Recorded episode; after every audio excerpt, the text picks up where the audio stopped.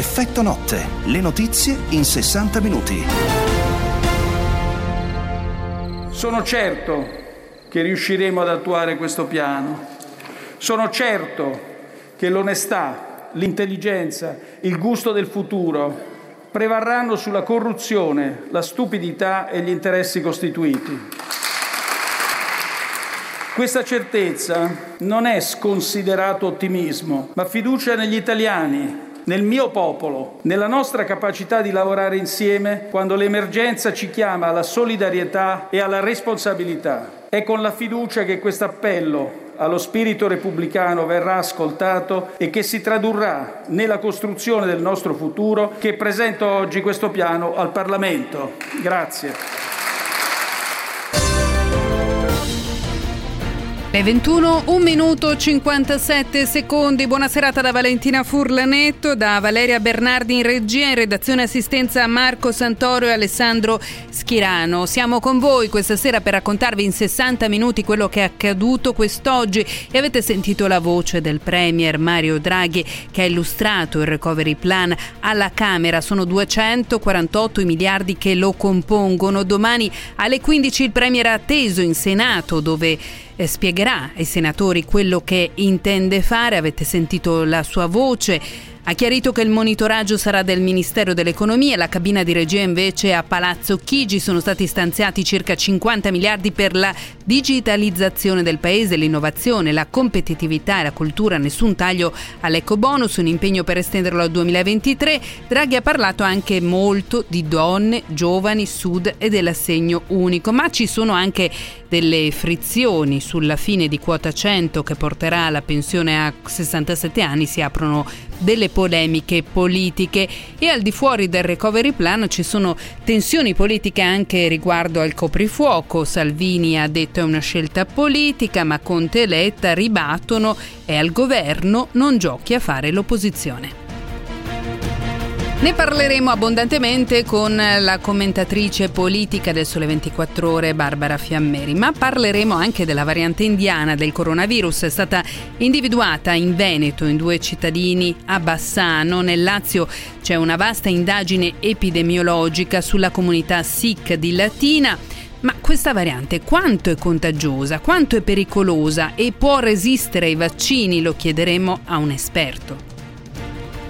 Riaprono in Italia, in zona gialla, bar e ristoranti all'aperto, non si placano le polemiche sul coprifuoco, come avete sentito, e noi sentiremo, grazie alla nostra Livia Zancaner che è andata in giro per Milano, che cosa ha riaperto, quali sono le speranze, le preoccupazioni dei cittadini e anche degli esercenti. Un missionario italiano, vescovo eletto nella diocesi di Rumbek in Sud Sudan, è stato gambizzato da due uomini armati. È il secondo missionario in due giorni eh, che subisce un attacco. Era stata uccisa una missionaria laica in Perù. Il missionario è stato curato dai medici di QAM, Medici per l'Africa di Padova. Sentiremo come sta padre Christian dalla voce di Don Dante, fondatore del QAM. E poi spazio nel nostro approfondimento ovviamente al calcio, la Serie A con due match importanti questa sera e poi anche le notizie perché il Consiglio federale della FIGC ha votato l'inserimento di una norma anti-Superlega con cui le società si impegnano a non partecipare a competizioni organizzate da associazioni private non riconosciute dalla FIFA, dalla UEFA e dalla FIGC. Il presidente Gravina ha detto chi aderisce ad altri campionati di natura privatistica è fuori. Questi gli approfondimenti con interviste e analisi che affronteremo insieme nei prossimi 60 minuti 349 238 6666 per mandarci dei messaggi ora le principali notizie della giornata. Draghi nel recovery plan c'è il destino dell'Italia, avremo 248 miliardi, no a ritardi e miopie ancora polemiche nella maggioranza sul coprifuoco. Covid in diminuzione i contagi ma anche i tamponi fatti, vittime e tasso di positività in lieve crescita, vaccini individuata in Veneto la variante in indiana. Stati Uniti, Biden annuncia aumento tassa capital gain per i redditi sopra un milione di dollari. Gli Oscar audience a picco rispetto al 2020, meno 58%. Delusione per l'Italia, nessuna statuetta per Laura, Laura Pausini e Pinocchio di Garrone. Calcio i posticipi di Serie A Torino-Napoli 0-2, in campo Lazio-Milan 1-0 dalla federazione la norma anti-Superlega.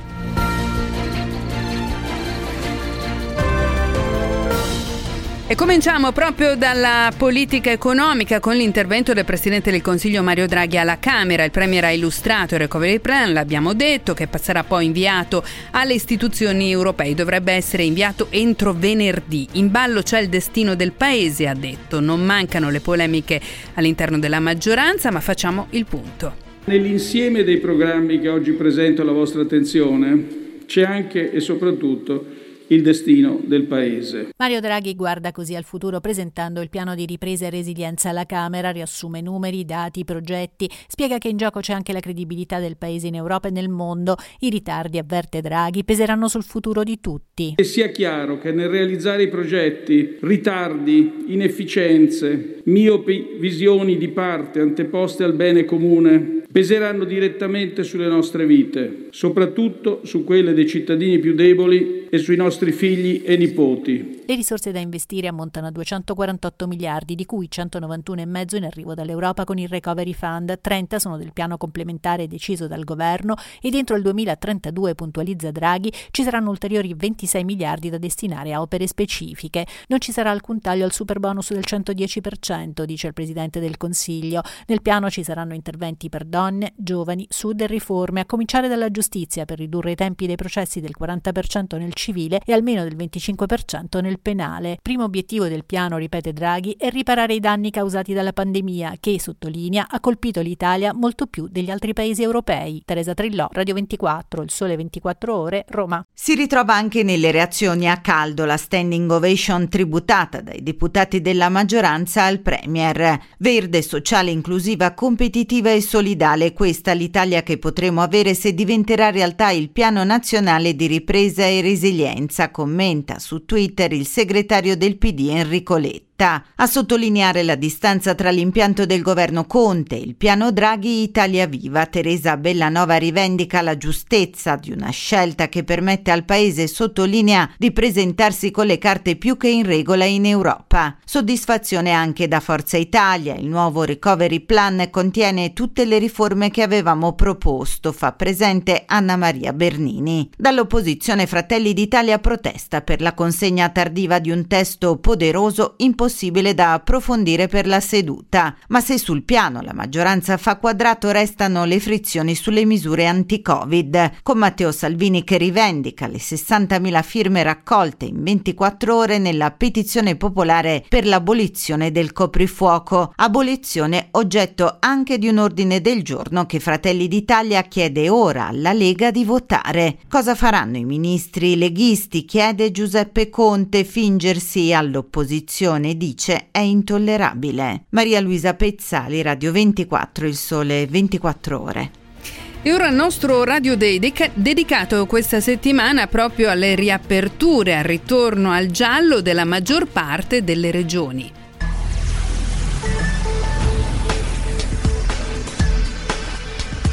Radio 24 Day. E partiamo allora per le riaperture dal quadro generale.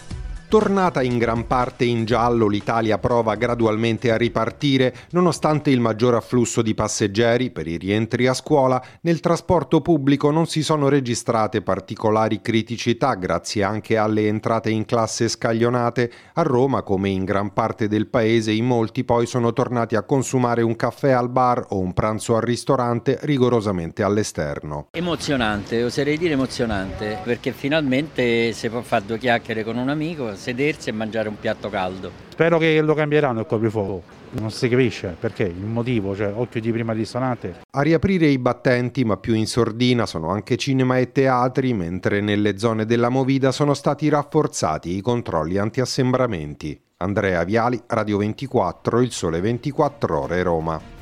Questo è il quadro generale, la situazione è stata tranquilla a Milano, complici le nuvole, i tavolini dei bar non si sono riempiti, ci racconterà tutto la nostra Livia Zancaner, che sarà in collegamento con noi alle 21.40 per raccontarci com'è andata. Da Milano ci spostiamo invece a Napoli. I ritmi di Napoli, città aperta quasi 24 ore al giorno, sono ancora lontani tra nuove speranze, timori per il coprifuoco alle 22 e eh, la mancanza di turisti. Comunque si riparte anche se a ritmo lento. Speriamo che si riprende, si riprende bene, ma non, non è che ci abbiamo tanta fiducia. Siamo indietro con gli altri paesi, coprifuoco adesso alle 22, per le 9 la gente non va a mangiare, adesso c'è poca gente. L'esperienza insegna, i ristoratori proveranno a far rispettare le regole, ma è necessario che ci siano controlli. Un appello allo Stato che si impegni per fornire dei controlli adeguati a tutti noi. La giornata è stata caratterizzata anche dalla protesta degli operatori del wedding.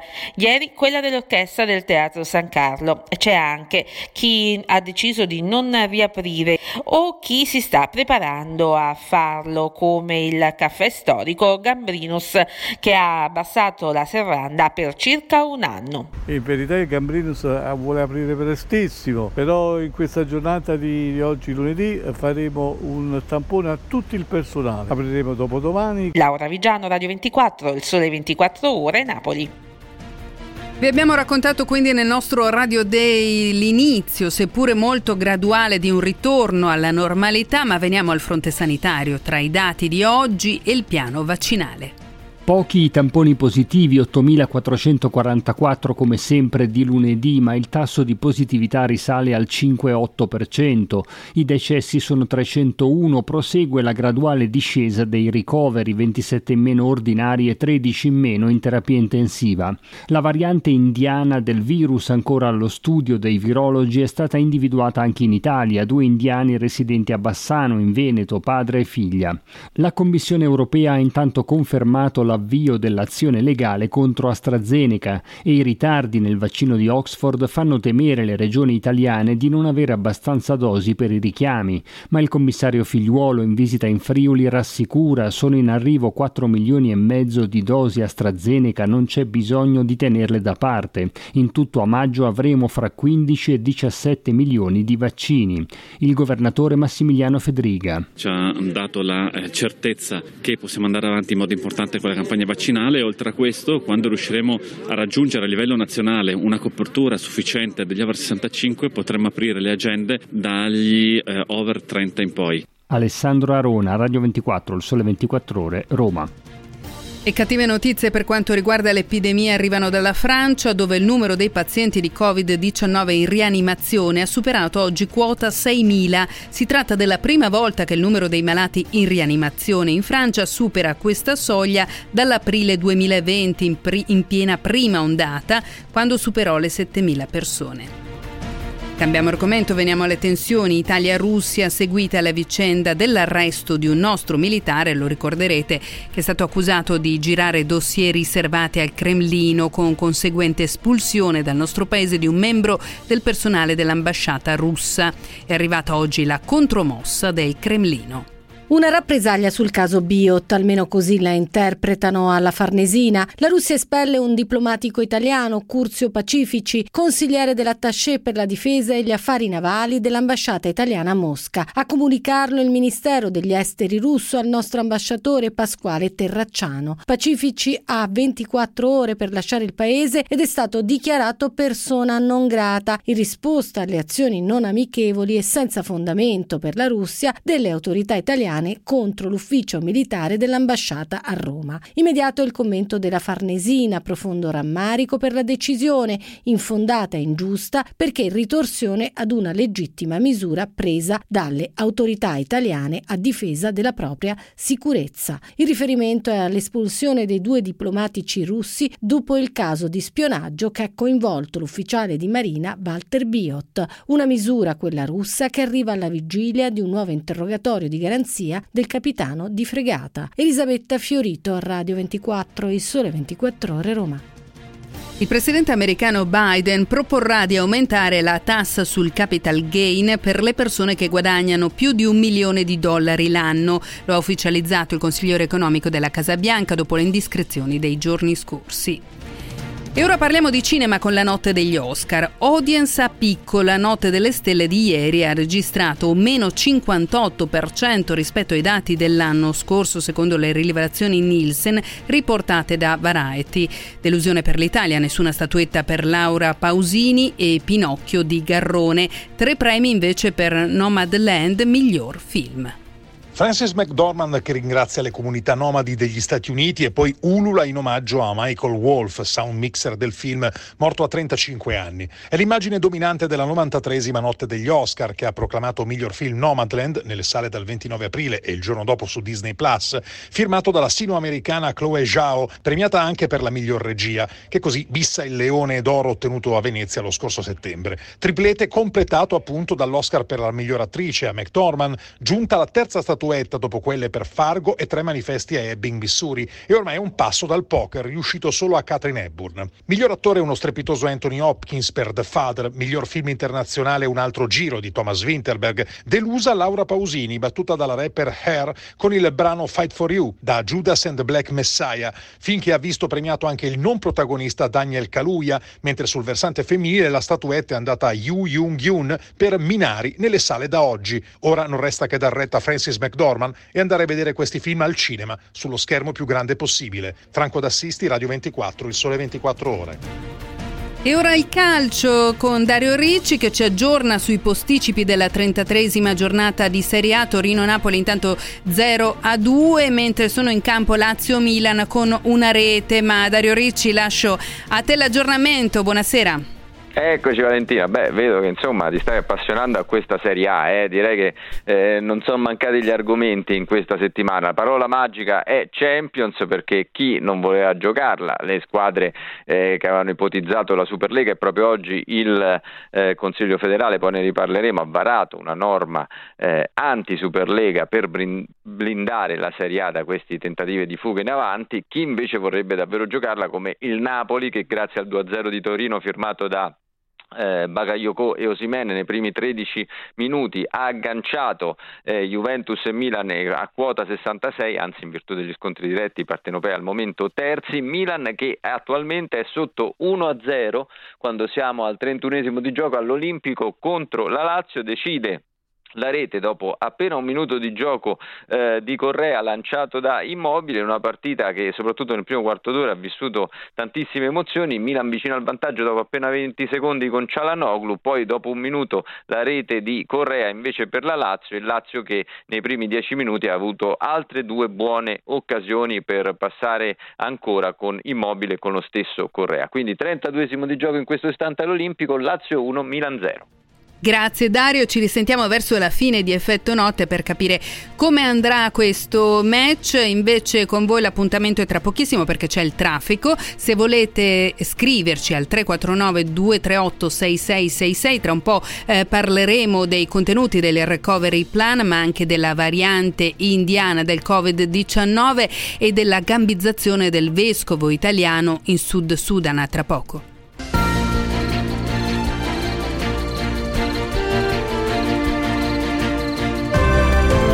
Effetto notte, le notizie in 60 minuti. Bentornati a Effetto Notte. Come dicevamo, parleremo del Premier Draghi che ha descritto alla Camera i contenuti del Recovery Plan. Domani sarà al Senato alle 15 i progetti di riforma e le richieste di finanziamento elaborate dal Consiglio dei Ministri sabato notte saranno presentati a Bruxelles venerdì 30 aprile. Buonasera Barbara Fiammeri, commentatrice politica del Sole 24 Ore. Buonasera a tutti. Barbara, sentiamo assieme un passo di quello che ha detto Draghi eh, proprio oggi davanti ai deputati della Camera.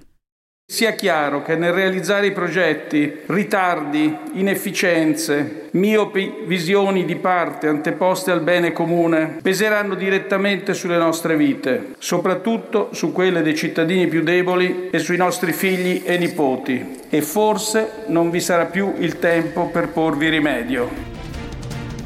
Ecco, questo è un passo di quello che ha detto il Presidente del Consiglio con enfasi, mi verrebbe da dire, eh, ha detto un piano che riguarda le prossime eh, generazioni, ha parlato del, anche di aiuti ai giovani per acquistare eh, la casa e siamo uno dei paesi con la più bassa fecondità in Europa, ha ricordato i giovani e le donne sono coloro che hanno subito di più i contraccolpi per il mercato del lavoro. Barbara, che impressione hai avuto di questo discorso? Ma guarda, la cosa che mi ha colpito molto è il passaggio che hai fatto ascoltare poco fa, eh, cioè è stato un vero e proprio monito quello di Draghi al Parlamento ma al suo stesso governo, nel senso che il tema principale è la capacità di attuarlo questo piano e di fare le riforme che prevede. Altrimenti, altrimenti, Draghi lo dice espressamente, cioè tutto questo ricadrà sui nostri figli e i nostri nipoti e sarà, è un'occasione ed anche una sfida quella del Presidente del Consiglio e di tutto il governo. Mm, teniamo conto quando parliamo del recovery che l'Italia è il principale beneficiario del, di, questo, di, questo, piano e che ehm, il, um, abbiamo anche il più alto debito pubblico di, tutto, di tutta l'Europa, quindi su di noi c'è un faro, un faro enorme eh, acceso eh, per verificare poi se questa volta saremo in grado di mantenere gli impegni. Faccio presente che nel, negli ultimi giorni eh, c'è stato un pressing molto forte da parte dell'Unione Europea, della Commissione, ehm, perché ritenevano i tecnici della Commissione che sulle riforme non fossero ben chiari come dire, eh, la tabella di marcia, gli obiettivi, eh, soprattutto su quella fiscale sulla concorrenza, sulla giustizia, su una serie di temi no? Mm, in cui l'Italia è indietro da, non per colpa del Covid, ma per colpa del fatto che sono decenni in cui questo Paese non ha effettivamente eh, dire, affrontato alcuni nodi, quelli che vengono definiti nodi strutturali di ritardo e si vede, cioè noi siamo indietro rispetto a, tutto, a tutti i principali paesi europei e questo eh, l'Italia sta pagando un prezzo altissimo. Mettiamoci poi che la, il Covid ha colpito, come ha ricordato lo stesso Draghi, più l'Italia di altri paesi perché noi siamo stati primi, perché abbiamo avuto più morti di altri, probabilmente perché da noi i contagi sono molto superiori a quelli che che contiamo insomma con i tamponi e quindi ci sono tutta una serie di ragioni per cui eh, questa sfida che sono 250 miliardi tra fondi europei e fondi nazionali eh, ci impone, perché anche qui sottolineo, questo piano non è un piano a futura memoria, va realizzato in pochissimi anni, mm. di qui al 2026. Cioè se noi non, i progetti non vanno avanti questa volta, non è i, i progetti rimangono nel cassetto e eh, i fondi rimangono inutilizzati, i fondi non ce li danno. Quindi per questo parlo di un'occasione incredibile e, mm, e, pensare che ci abbiamo messo, non so, oltre vent'anni per fare un tratto di autostrada, pensare adesso di dover realizzare l'alta velocità della Salerno-Reggio Calabria in così pochi anni o comunque alcuni tratti di quella tratta ferroviaria Sembra insomma, impossibile, insomma, o comunque eh, difficile. Sì, è, come, è, come, è molto complicato, cioè ci vuole una ci vuole una capacità di, eh, dire, di, di focalizzare eh, tutta la, la, la, la, macchina dello Stato e, e, anche di rivedere le regole mh, per velocizzare i tempi. Draghi ha detto oggi, ha confermato che entro il mese di maggio arriverà il decreto legge sulle semplificazioni e questo sarà un, un, provvedimento fondamentale perché se eh, pensiamo ai tempi della nostra burocrazia difficilmente noi nel 2026 possiamo mettere loro la, la, richiesta dell'Unione Europea per tutti i paesi, non per l'Italia, è che i progetti siano operativi, cioè che se c'è una strada, quella strada è percorribile, se c'è una ferrovia, i treni ci passano sopra, un ponte deve essere fatto. E ci saranno e... anche delle verifiche, non è ben chiaro questo meccanismo sì, degli certo alert, ci ma ci saranno verifiche. la prima a fine anno, pare di capire, quindi eh certo. siamo ovviamente eh, attenzionati o comunque eh, l'Unione Europea ci guarda, sta attenta e ci saranno delle verifiche puntuali nazionali. Uno dei punti che ha toccato eh, il Premier, oltre al potenziamento dei servizi di collocamento, oltre alle assunzioni in tutta la pubblica amministrazione e il rafforzamento della medicina territoriale, è anche quello degli asili nido e del rimuovere tutti gli ostacoli che possano frapporsi eh, fra il mondo del lavoro e la condizione femminile. Sentiamo. Eliminare gli ostacoli che limitano la partecipazione delle donne al mercato del lavoro è fondamentale per la ripresa dell'Italia. Il piano interviene sulle molteplici dimensioni del divario di genere e si inserisce nel percorso di riforma avviato con il Family Act. Barbara, eh, poi c'è tutto l'altro capitolo al di fuori del recovery plan, cioè le tensioni tra Salvini e il PD sul tema del coprifuoco, le misure anti-Covid. La Lega ha raccolto 60.000 firme in 24 ore per abolire il coprifuoco, ormai ne sta facendo una bandiera ideologica, abolizione che è anche oggetto di un ordine del giorno che ora Fratelli d'Italia chiede alla Lega di votare. Non si capisce bene la Lega che cosa farà, ma sentiamo Salvini. Non ha più senso scientifico, medico, sanitario, culturale, morale, sociale tenere chiusi in casa 60 milioni di italiani dopo le 10 di sera. Io penso che gli italiani abbiano dimostrato buon senso, rispetto, generosità, solidarietà per più di un anno. Adesso che, grazie a Dio, aumentano i vaccini, aumentano i guariti, diminuiscono i morti, diminuiscono i contagi, dare fiducia agli italiani. L'obiettivo della Lega è portare l'intero governo entro i prossimi giorni a stabilire che con protocolli di sicurezza tutti hanno diritto di tornare al lavoro sia al chiuso che all'aperto e che poi la gente può farsi due passi anche alle dieci e mezza della sera.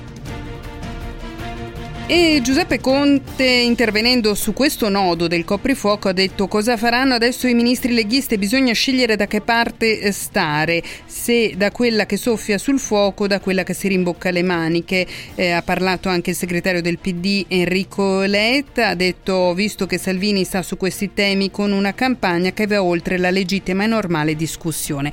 Barbara, si parla di una possibile entrata nel governo di Forza Italia al posto della Lega, una maggioranza Ursula facendo riferimento alla, mm, alla compagine che ha votato Ursula von der Leyen. Tu come la vedi? Non ci credo semplicemente. Penso che è impossibile. Penso che questo governo, mm, ma eh, lo stesso Draghi, cioè Draghi ha accettato questo incarico eh, perché c'era una maggioranza così larga.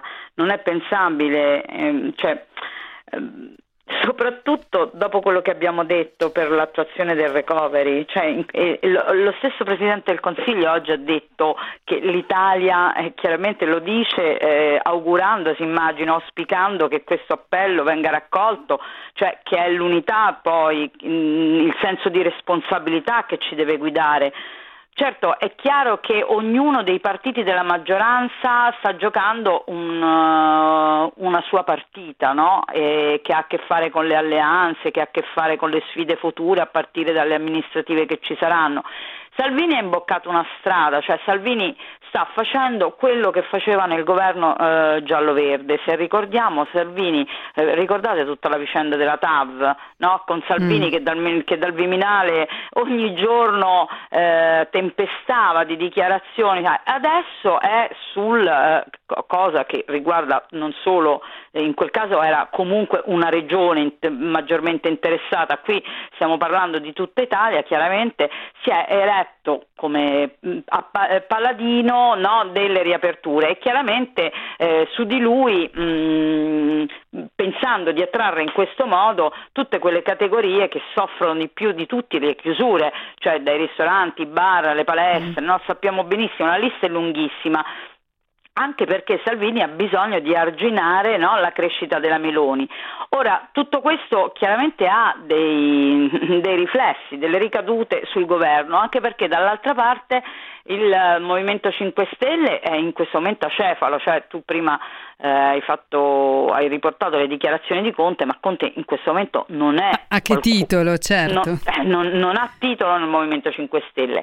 Letta eh, fa del PD come al solito il partito della responsabilità, però è chiaro che si ritrova, cioè anche il PD, anche dentro il PD ehm, c'è una parte, pensiamo per esempio al governatore dell'Emilia Romagna, Bonaccini, che ha preso pubblicamente posizione a favore di un allungamento alle 23 no? del, del, dell'orario certo. del, per, per il rientro delle 23 e non delle 22. Quindi questo è un tema trasversale che però Salvini sta cavalcando. Come una bandiera, insomma, Come Barbara. una bandiera. Allora, è chiaro che Salvini questa, questa battaglia potrebbe vincerla sé eh, direi che io mh, almeno tutti ce lo dovremmo augurare, non che la vittoria di Salvini, ma quello che sto per dire, cioè che eh, i dati continuino a confermare che le cose migliorano perché se invece, come è accaduto purtroppo in altre occasioni, alla, al grido tutto a posto, riapriamo, riapriamo, come è avvenuto quest'estate, come quando Salvini diceva tutti possono andare in vacanza e poi ci siamo visti quello che è successo in autunno. In quel caso eh, è chiaro che caso. non sarebbe quindi, e quindi possibile. diciamo che eh, dobbiamo, io mi auguro che Salvini abbia ragione e che quindi le cose migliorino Certo, ognuno appunto, ripeto, fa, fa la sua, fa la sua, la sua partita, partita, in questo momento. Grazie a Barbara Fiammeri, commentatrice politica del Sole 24 Ore per essere stata con noi questa sera. Ci fermiamo per il meteo, tra poco. Tempo in diretta. Piogge diffuse nel corso delle prossime ore un po' su tutte le nostre regioni settentrionali, mentre sul resto del paese il tempo resterà ancora sostanzialmente asciutto. Domani la perturbazione atlantica sarà responsabile di un tempo fortemente instabile su gran parte del centro-nord. Fin dal mattino diffusi rovesci potranno interessare il nord, nonché l'alta Toscana, ma anche il resto del centro vedrà un marcato aumento della nuvolosità, più sprazzi soleggiati invece sulle isole maggiori al sud.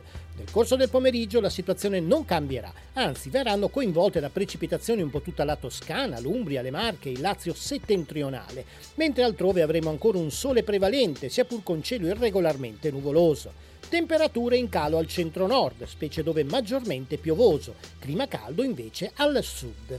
Con le previsioni di ilmeteo.it è tutto, per rimanere aggiornati scaricate la nostra app ufficiale. Un saluto da Stefano Ghetti.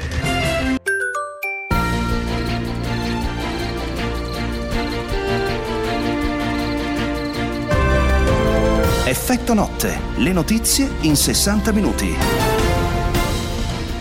Iniziamo questa seconda parte di Effetto Notte parlando della variante indiana del coronavirus. È una variante che è stata scoperta il 5 di ottobre nello stato dove si trova Mumbai in India. Presenta due mutazioni della proteina spike, sono già note ma è la prima volta che compaiono entrambe in un unico ceppo. E proprio oggi il presidente della regione Veneto, Zaia, ha detto che eh, è stata individuata questa variante in Veneto in due cittadini indiani che risiedono a Bassano del Grappa, eh, padre e figlia eh, ovviamente tutte le zone dove in Italia ci sono comunità eh, indiane, eh, il Lazio ad esempio, ma anche il Reggiano, eh, vengono monitorate in queste ore. L'assessore alla sanità del Lazio, Alessio D'Amato, ha detto che c'è un'indagine epidemiologica in corso sulla comunità SIC eh, che lavora a Latina, sono circa 15.000 persone. Il ministro della Salute Speranza, lo sapete, ha chiuso i voli eh, dall'India. Io do il benvenuto per questa parte della nostra trasmissione a Stefano Vella, infettivologo dell'Università Cattolica ed ex presidente AIFA. Buonasera. Eh, buonasera a lei e buonasera a tutti.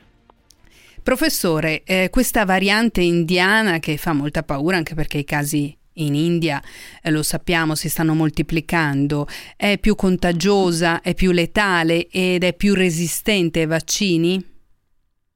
Allora, diciamo che questo ancora non lo sappiamo, bisogna anche dire certe volte che non, non, alcune cose non si sanno, perché sennò eh, sembrerebbe essere però una variante che ha due mutazioni che sono quelle che comunque i vaccini, eh, come si può dire eh, in romanesco, i vaccini eh, la, la beccano, quindi non, non, non, mi preoccupa più di tanto, mi preoccupa più la, quella del Sudafrica che effettivamente eh, scappava dai vaccini, scappa di più. Quindi questa è niente, ma tanto eh, ce ne aspettiamo migliaia di, di varianti, eh, perché il virus muta e quindi cerca sempre di scappare. Ma ha un senso quindi, quindi bloccare i voli dall'India? Beh, per il momento eh, penso che sia una misura ragionevole eh, per il momento. Poi sa cos'è che eh, ci sono delle prove diciamo, di laboratorio da fare, eh, le stanno facendo, quindi capiremo se questa è peggio o meglio di quella sudafricana o di quella inglese. Quella inglese in realtà è più contagiosa, però non, non, ci preoccupa tanto sui vaccini, visto che l'Inghilterra ha riaperto grazie alla vaccinazione, malgrado la variante eh, inglese. Quindi eh, questo virus muterà continuamente. Io direi che... Professore, scusi, ma la situazione dell'India, dicevamo che c'è questa recrudescenza dell'epidemia eh, con moltissimi milioni di eh, contagiati, dipende da questa contagiosità di questa variante o da ragioni legate al paese, quindi povertà, debolezza del sistema sanitario, sovrappopolazione anche?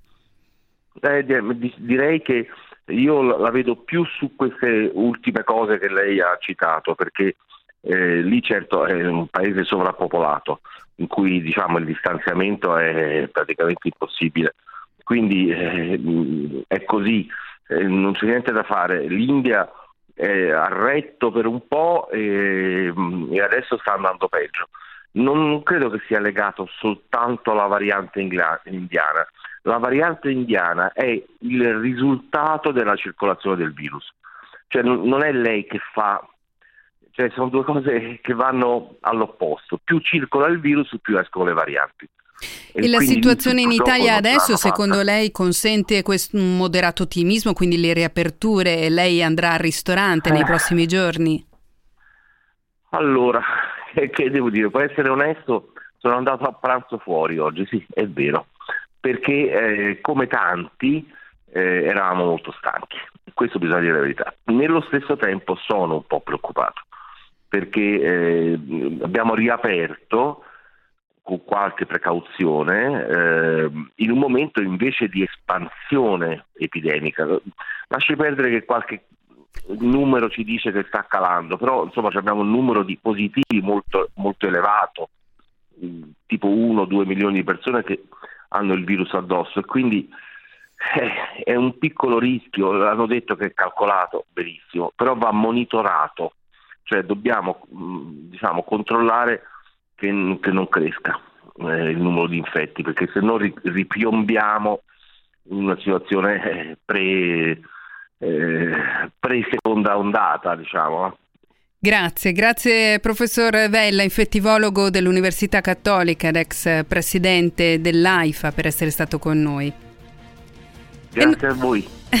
E noi parliamo proprio delle riaperture. Avete sentito il professor Vella che è moderatamente ottimista. Eh, ma che si poneva anche il tema del, della preoccupazione riguardo a queste riaperture, è stato però al ristorante perché giustamente dice siamo tutti un po' stanchi, evidentemente anche lui. Livia, eh, Livia Zancaner, buonasera, benvenuta. Buonasera, buonasera Valentina. Diceva il professor Vella che siamo tutti un po' stanchi e che le riaperture contengono questo rischio calcolato, come aveva detto il Premier. Tu oggi sei stata in giro eh, per Milano, hai sentito i vari settori economici, gli esercenti e le persone che andavano per la prima volta dopo tanto tempo magari al ristorante o al bar. Qual è stata la tua sensazione? Allora, io sono stata in zona Navigli proprio nell'orario aperitivo cena. Devo dire che ci sono state prove di ripartenza, nonostante il cielo coperto e un po' di pioggerellina, i tavoli comunque erano abbastanza pieni, ovviamente non la folla dei weekend soleggiati, ma comunque gente ce n'era, baristi e ristoratori erano piuttosto ottimisti, mi hanno detto qualche prenotazione c'è anche per la settimana, tante le pattuglie della forza dell'ordine che ho visto in giro, secondo FIPE Commercio però a Milano solo il 50% dei locali ha riaperto oggi perché la metà non ha eh, spazi all'aperto e rimane il lockdown. Questa è la stima di oggi. Alcuni, eh, Hai sentito anche alcuni esercenti, no? Sì, assolutamente sì, mi hanno raccontato, allora alcuni più fortunati faranno la metà dei coperti, altri sicuramente molto meno, tutti hanno ridotto il personale. Ad esempio, eh, Osteria al Coniglio Bianco sull'Alzaia mi hanno detto soltanto coperti pre-Covid, ora ne abbiamo 15, mi hanno parlato di danni incalcolabili. Sentiamo proprio Giampiero Linguanti che è il titolare dell'Osteria. Assolutamente, abbiamo ridotto innanzitutto il personale cercando di ottimizzare quello che sono i nostri costi e le nostre spese, quindi il minimo indispensabile anche perché chiaramente essendo solo esterno, quindi fuori, non tutti hanno l'esterno fuori, noi abbiamo in parte la fortuna di avere questi tavoli appunto all'aperto. Io ho 11 dipendenti e in questo momento siamo qui in quattro perché chiaramente dobbiamo assolutamente, non sapendo nemmeno quello che sarà il lavoro effettivo. Quanti giorni siete stati chiusi? Ma noi siamo stati chiusi praticamente da marzo del 2020, quasi sempre tranne febbraio di quest'anno e forse un paio di mesi l'anno scorso. I danni quindi? Noi, almeno io, siamo al 90% perché chiaramente io non ho fatto asporto, non ho fatto delivery, lo ritengo un contentino del governo alla categoria, chiaramente la categoria qualcuno ha accettato, il delivery e l'asporto che ha funzionato è lo stesso che funzionava prima del Covid, quindi la pizza, il sushi. Secondo lei si, tratta di una, si tratterà di una vera ripartenza adesso in vista dell'estate? I danni sono irreparabili, sicuramente quello che è perso è perso e non sarà recuperabile. Probabilmente la vaccinazione sarà quella che ci aiuterà più di tutti. Insomma, l'avete sentite le preoccupazioni di questo esercente, il titolare dell'osteria Il Coniglio Bianco sui Navigli a Milano. Grazie Livia Zancaner. Grazie a voi. Sentirete anche domani mattina le voci raccolte dalla nostra Livia Zancaner per quello che riguarda le riaperture a Milano e negli altri città in Italia che sono state raccolte dagli altri colleghi. Ora noi ci fermiamo per il traffico, poi andiamo in Sud Sudan.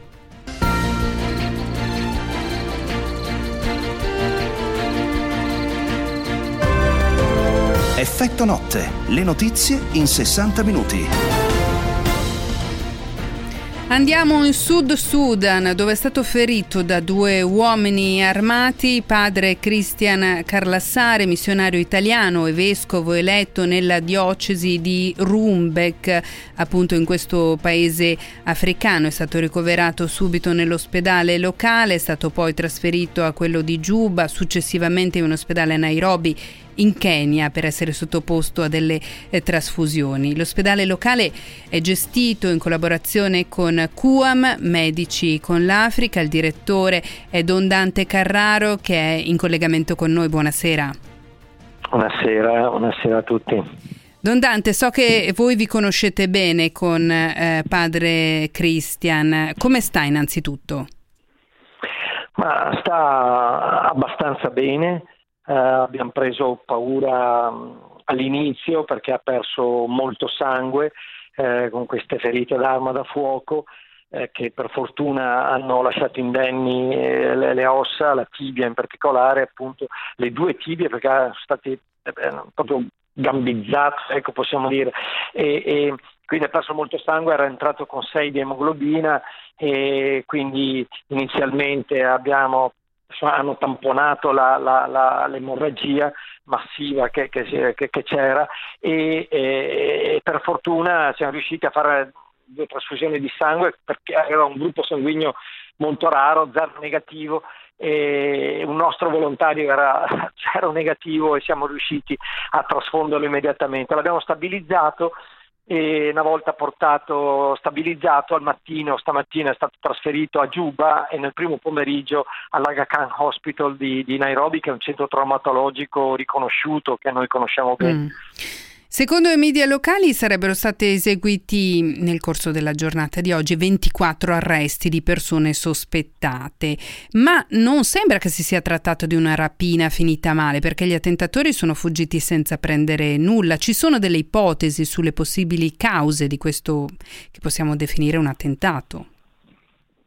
Eh, sì, confermo che questi 24 uh, uh, persone sono state eh, arrestate, fermate, ecco, sospettate.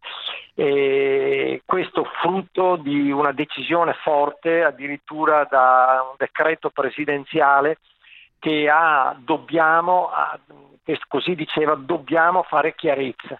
Eh, il governatore quindi del, del, luogo ha deciso di intervenire eh, arrestando queste 24 persone, fra cui anche qualche qualche sacerdote, insomma, ecco. E, eh, quindi eh, che, che, sia una rapina ormai è stato, oh, cioè è chiaro che non è stata una rapina, ecco. È stato escluso. È più, più, che altro sì, è stato escluso.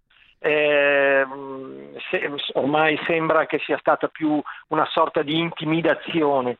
Eh, di minaccia quasi e capire il perché dirlo adesso non si sa, si può pensare a delle ipotesi legate al fatto che comunque Rumbek è un centro grosso, la diocesi è molto grossa, è comunque una diocesi che ha anche eh, una grossa influenza nelle decisioni e allora sono questioni eh, etniche, sono questioni di, eh, di potere, sono questioni di, uh, di, di, di interessi che, che, vengono toccati. Eh, la bellezza di padre Cristian, mio carissimo amico, è un uomo dal cuore puro.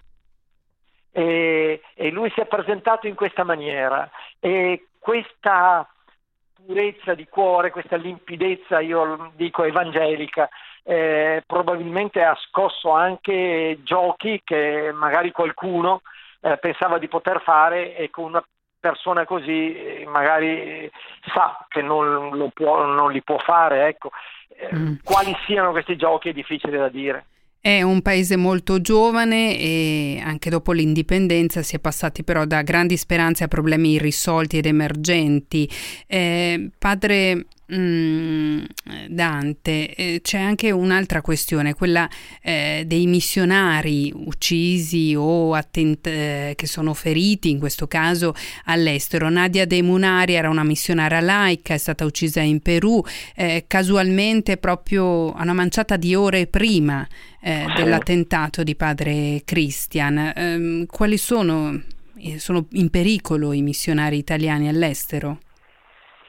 Ma il pericolo... Tra l'altro entrambi veneti di Schio, giusto? Eh sì, sì, uno di Schio e la, la, la, la missionaria era proprio di Schio, lui, eh, padre Cristian, è nato vicino a Schio, in, mm, precisamente a Piovene Rocchette, che è nella diocesi, eh, paese vicentino ma della diocesi padovana. E anche nel Vangelo, quando ha vissuto eh, con, con in, eh, interezza, eh, anche se non vuole va a toccare ecco, dei meccanismi, eh, così come quello della gestire sei scuole eh, nel, in Perù eh, con l'organizzazione Mato Grosso e se la gestisci per esempio eh, in maniera eh, esente da eh, insomma, no, da, da, da, da, poca chiarezza, da poche, insomma, no, eh, pulita, ecco, comunque vai a toccare interessi. E quando questi interessi vanno a pestare i piedi a qualcuno che è eh, ehm, così invece legato a quegli interessi eh, puoi anche rischiare la vita. Eh, e questo è stato il caso della nostro... missionaria laica. Eh sì, Grazie eh Don Dante. Don Dante Carraro, direttore di Medici con l'Africa QAM, è stato in collegamento con noi. Prima di chiudere ci trasferiamo invece sui campi di calcio, almeno per quanto riguarda metaforicamente. Dario Ricci è ancora con noi in collegamento per Lazio Milan 1-0 Dario. Eh sì, te lo confermo Valentina, chiudiamo con temi decisamente più leggeri e mm. partita davvero emozionante questa de- dell'Olimpico, eh, Lazio sempre in vantaggio per 1-0 quando siamo al 49esimo, eh, il secondo tempo iniziato da un paio di minuti, decide però la rete di Correa al primo minuto in un primo tempo che come già ricordavamo nel precedente collegamento ha visto parecchie occasioni da una parte e dall'altra due eh, clamorose con Immobile e lo stesso Correa per la Lazio per raddoppiare, ma anche il Milan sia sullo 0-0 dopo appena 20 secondi con Cialanoglu, sia nel finale del primo tempo con Mandzukic ha avuto a sua volta l'occasione per fare gol. Ricordo anche il successo per 2-0 in trasferta del Napoli, sempre più lanciato verso la zona Champions eh, a Torino eh, contro i Granata, sempre più invischiati invece nella lotta a retrocessione, ma oggi, come ben sappiamo, è stato anche il giorno in cui la Federcalcio mm. ha messo mano alla spinosa questione Superlega, no? ancora in parte da risolvere, soprattutto per quello che è il suo aspetto sanzionatorio. Ebbene, oggi il Presidente eh, Gravina, il Consiglio federale, ha, ha ratificato la decisione. Eh, d'ora in avanti tutti i club che eh, aderiranno a tornei privatistici, così l'ha definiti Gravina, eh, che eh, al di fuori dell'egida della stessa Federcalcio, UEFA e FIFA, FIFA non potranno iscriversi al campionato. Sentiamo proprio il presidente Gravina, Valentina. La cosiddetta norma anti-Superlega, chi ritiene di dover partecipare ad una competizione non prevista e non autorizzata dalla Federazione Italiana Gioco Calcio, UEFA e eh, FIFA eh, perde l'affiliazione, quindi va fuori dal nostro campionato di Gravina, insomma un paletto forte in un calcio che sta pensando anche eh, a varare mm. prima o poi sia una riforma dei campionati sia anche l'eventuale introduzione dei playoff scudetto che davvero sarebbero eh, rivoluzionari. Staremo a vedere sicuramente discorso su cui dovremo tornare. Grazie Dario Ricci per averci aggiornato sia su quello che accade per questi posticipi della Serie A sia per quanto riguarda la decisione del Consiglio federale della FIGC, lo avete appena sentito. Io prima di chiudere vi aggiorno soltanto su un commento che è arrivato dai sindacati riguardo al recovery plan. CGL e Cisle Will valutano l'importanza strategica del piano di ripresa e resilienza quale strumento fondamentale per la ripresa del paese per aumentare l'occupazione in particolare particolare giovanile e femminile e per ridurre i divari territoriali. Per queste ragioni considerano inadeguato il confronto finora avuto con il governo in ordine alla definizione delle priorità strategiche. Così i segretari generali Landini, Sbarra e Bombardieri una nota con le prime valutazioni sul eh, recovery plan, quindi un giudizio abbastanza duro quello dei sindacati su questo recovery plan. Domani vi ricordo l'appuntamento in Senato per il Premier Mario Draghi alle 15 parlerà davanti ai senatori parlerà di questo piano di 248 miliardi che lo compongono, che dovrà essere presentato a Bruxelles il 30 di aprile, così da avere la prima tranche di aiuti quest'estate. Il monitoraggio, lo ricordiamo, sarà del Ministero dell'Economia, la cabina di regia a Palazzo Chigi. Abbiamo detto che non ci saranno tagli all'econobonus e ci sarà un impegno per estenderlo al 2023. Vedremo domani sera appunto che reazioni ci saranno, se ci saranno ancora polemiche come abbiamo visto Fratelli d'Italia alla Camera ha protestato per il poco tempo avuto mm, per quanto riguarda mm, l'esame di questo piano nuovo che è stato scritto eh, da Mario Draghi, vedremo domani che tipo di reazioni ci saranno invece al Senato. E noi siamo in chiusura della nostra trasmissione, dei nostri 60 minuti per raccontarvi la giornata di oggi. Io ringrazio in regia Valeria Bernardi, in redazione e in assistenza Marco Santoro e Alessandro Schirano, tutti voi per essere stati all'ascolto. Vi dico già che Roberta Giordano torna mercoledì sera, quindi domani sera saremo ancora assieme, ma non vi preoccupate, torna mercoledì sera. Io vi do eh, l'augurio di una buona serata a tutti quanti e ora i titoli.